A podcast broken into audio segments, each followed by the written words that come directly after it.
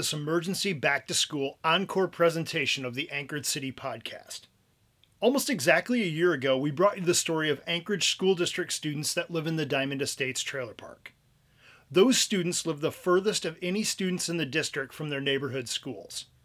The elementary school, Klatt, is nearly four miles away. The middle school, Golden View, is a whopping nine miles from their homes, and the high school, South, is a distance of seven miles. Dimond Estates was zoned this way on purpose so that the district could avoid having schools with little or no diversity. The distances that the youth in my neighborhood travel to for school has been inequitable for years. But in light of the current bus driver shortage, the distance to school has become a matter of discrimination. Starting today, the first day of school, there'll be no busing for Dimond Estate students for three weeks. After the first three weeks, half of the neighborhood will receive busing, while the other half will wait an additional three weeks for their turn for busing. Busing in the district will be on a three week rotation based on cohorts. This system leaves the estimated 160 elementary school students from Dimond Estates stranded from school. It also disadvantages the middle school and high school students that travel even further. The idea is that parents will drive students to school. But in an economically challenged neighborhood, this is not much of a reality. We at the Anchored City podcast see the busing situation in Anchorage as school opens as an emergency. It's a true disaster for kids who live a long ways from their school, like those in Dimond Estates. So here's our encore presentation of A Long Drive to School, a trailer park in its school zoning from last September. We hope that you'll give it a listen. We hope even more that you'll contact the Anchorage School District and voice your concern and displeasure about the busing situation in Anchorage. Feel free to also express your displeasure about discriminatory zoning. A link to the contact info for the school board is in the show description. Now, on to this emergency encore episode of the Anchored City podcast.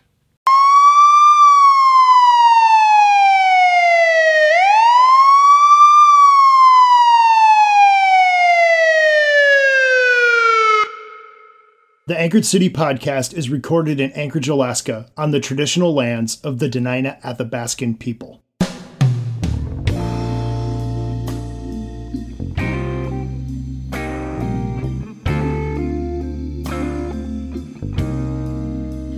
I have heard the oldest stories that the wisest man never told, and I cast aside my worries and just went digging for gold, and I will scale the highest mountains looking for the bluest blue. But of all the roads I'll ever walk, I just can't have you. Welcome to the Anchored City podcast. I'm your host, Joel Kiekintveld. In the summer of 1970, in the classified section of the Anchorage Daily Times, ads began running inviting readers to watch and wait for the Dimond Estates mobile home park. By late November, the ads had switched to reading, Now open.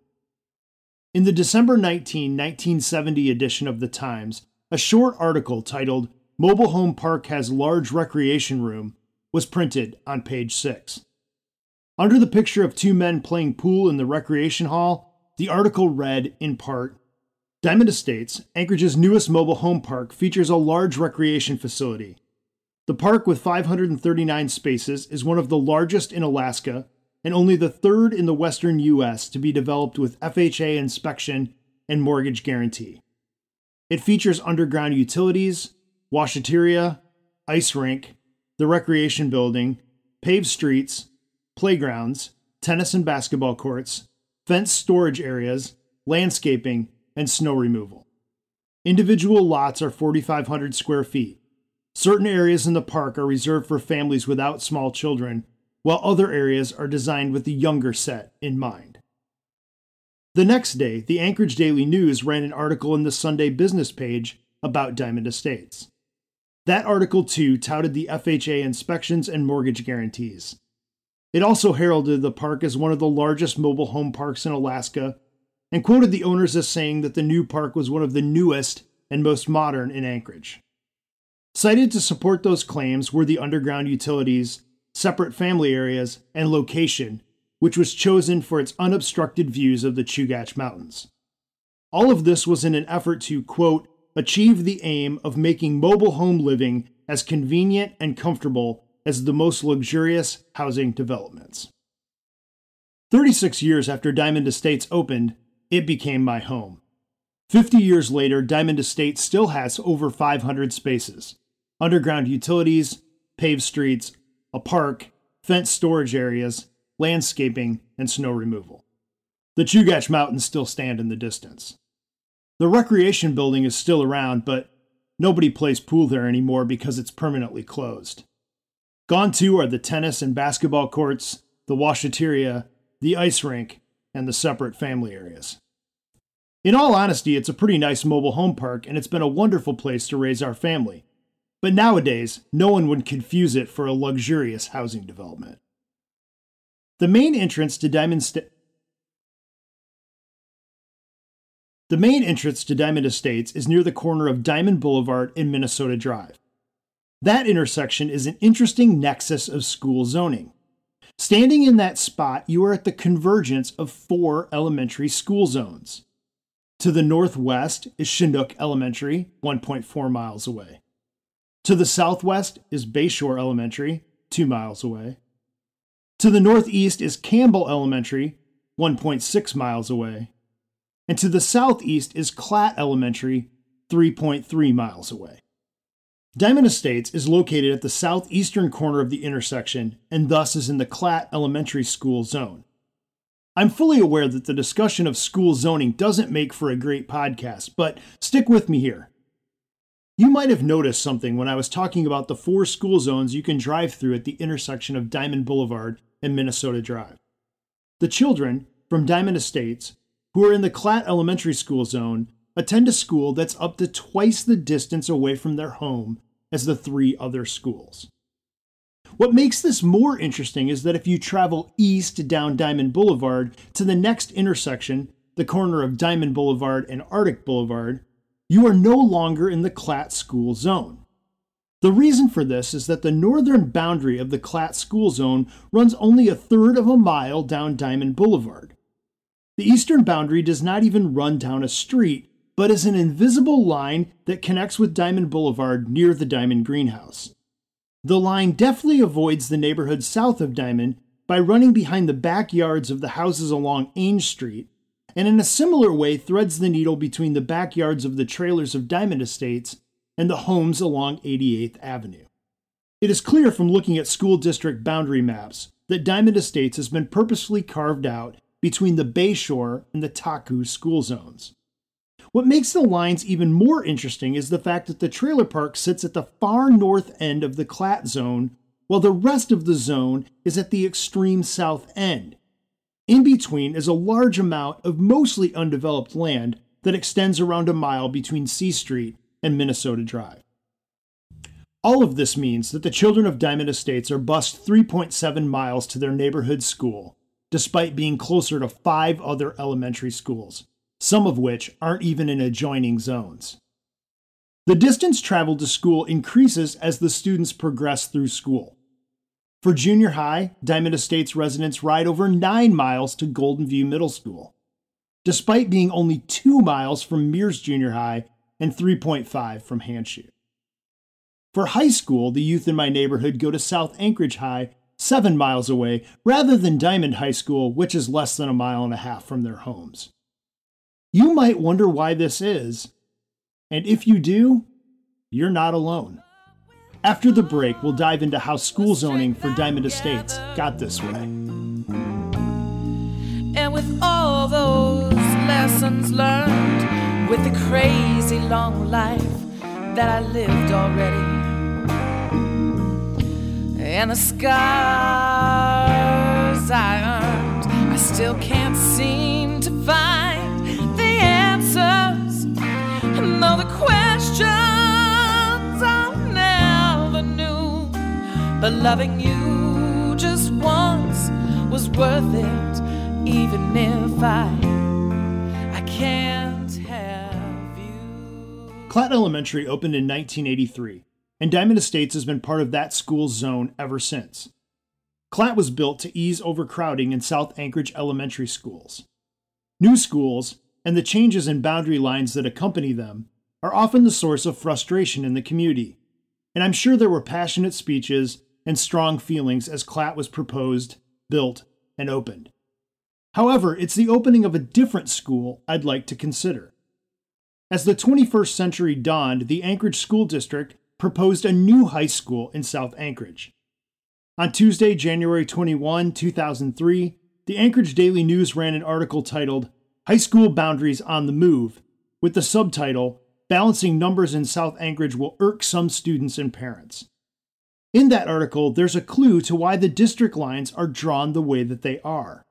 The article reads A task force of district employees, students, and parents drew the proposed boundaries. One reason for the lines is stated as, quote, to make sure students with varying racial backgrounds attend all three schools. The schools in question are the three high schools located in South Anchorage Dimond, Service, and South. The reason makes a lot of sense in my experience. In observing the youth at our neighborhood school during the years that my daughters attended them, it appears to me that Klatt was 50% white and 50% not white, with most of the diversity coming from the trailer park. At Golden View, the breakdown appeared to be about one third youth of color and two thirds white. And by high school, the percentages looked more like 25 75, with nearly all of the diversity coming from Dimond Estates. My gut feeling, based on those observations, was, well, wrong. Based on the 2020 2021 ASD Ethnicity Report, Klatt Elementary stands at 16% white 84% non white. In that reality, imagine trying to communicate to students why non white students are considered a minority and then expecting them to do well with percentages in math class.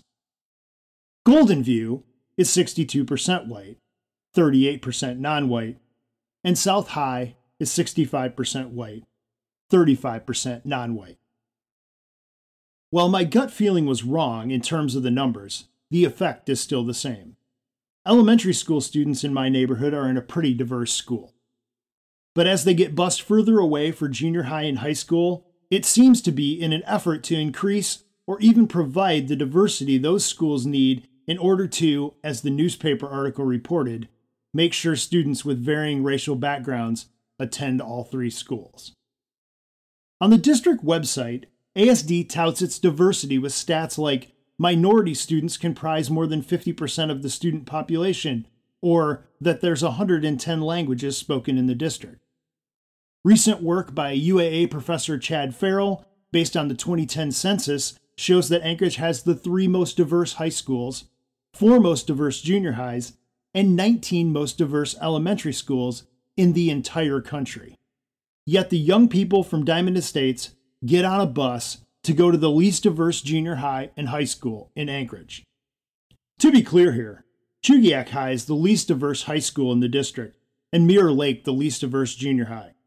But both of those schools, while part of the municipality, are outside of the city of Anchorage. In the midst of a diverse district, the youth in my neighborhood, which itself is very diverse, are bused further than any other students in the city to provide diversity for majority white schools.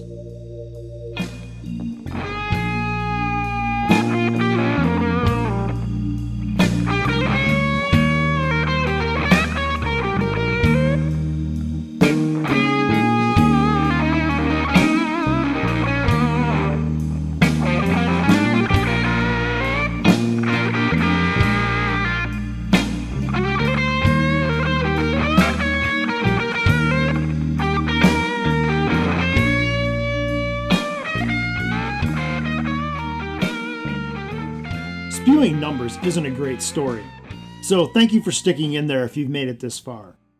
So let me switch to a few stories I've collected over the years to drive the point home.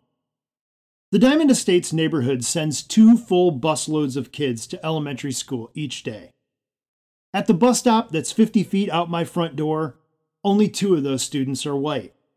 This is no different than 10 or 15 years ago, when my daughter told me one day after school that she and her friend and another boy were the only white kids on her junior high bus.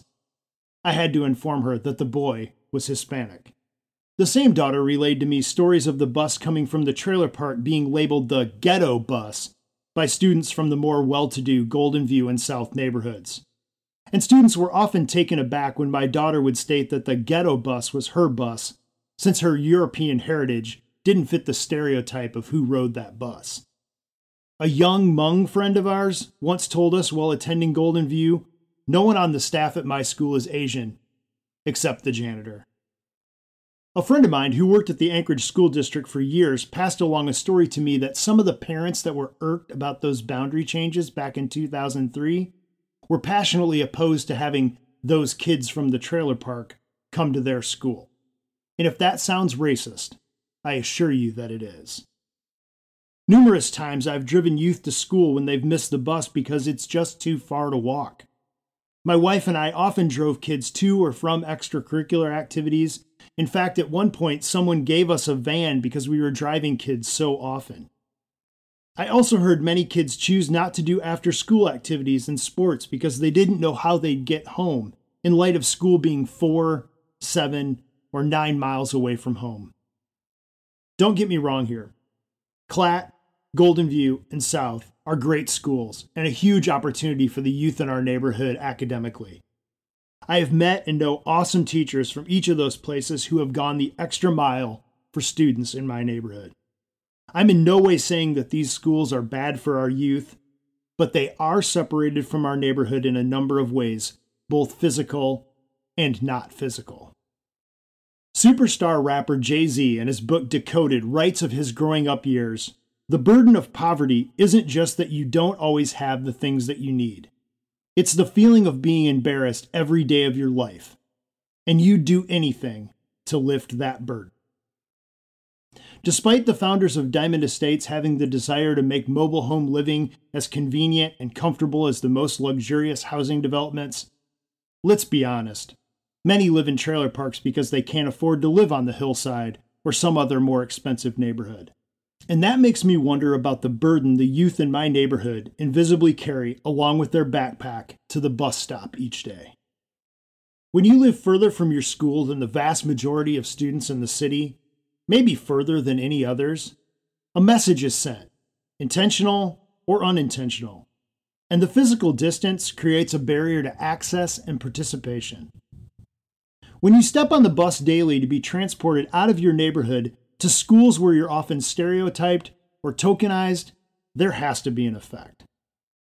Placing youth in a daily situation where they know who has and who doesn't, in a culture obsessed with what you have, just reinforces the embarrassment of poverty. But the tide is changing. The Dimond Estates neighborhood in Klatt Elementary School is one place in Anchorage where things are becoming the way they are supposed to be for all people. Join me next time to hear how.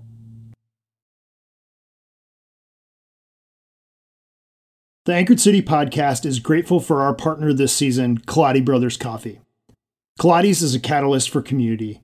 Stop into one of their 17 cafes in Anchorage, across Alaska, and in Seattle, or check them out at kaladi.com.